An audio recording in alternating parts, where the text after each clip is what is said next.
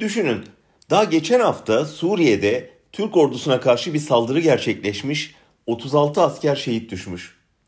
Türkiye'nin Birleşmiş Milletler temsilcisi saldırıda Şam rejimi ve Rus uçaklarının birlikte uçtuğunun radar izlerinden belli olduğunu dünyaya duyurmuş.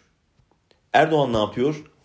İlk gün Putin'den bir telefon görüşmesi, bir randevu koparabilmek için uğraşıyor.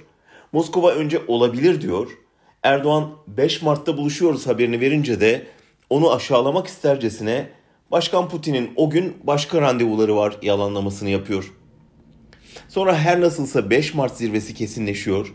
Erdoğan askerini vurmakla suçlanan ülkenin başkanıyla buluşmak üzere yola çıkmadan dün Rus Savunma Bakanlığı Türkiye'yi İdlib'de asker sayısını artırarak uluslararası hukuku çiğnemekte suçluyor.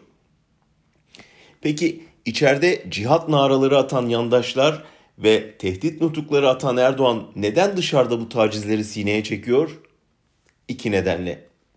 Birincisi Türk Silahlı Kuvvetleri'nin hem Ankara'nın hem Moskova'nın terörist saydığı cihatçı unsurlarla omuz omuza savaştığına dair Rusya'nın elinde kanıtlar olduğunu biliyor.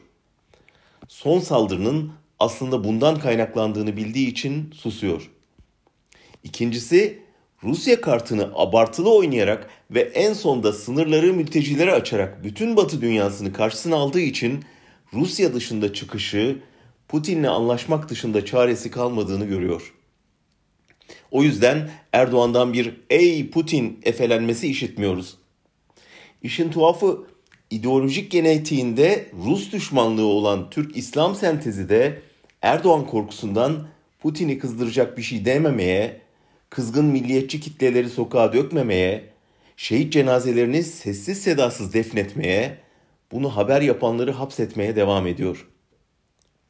Son 4 yılda Erdoğan batıdan adım adım uzaklaşıp Putin'in avcuna düştü. Kendisiyle birlikte Türkiye'yi de soktuğu bu kapandan çıkıp çıkamayacağını yarın göreceğiz.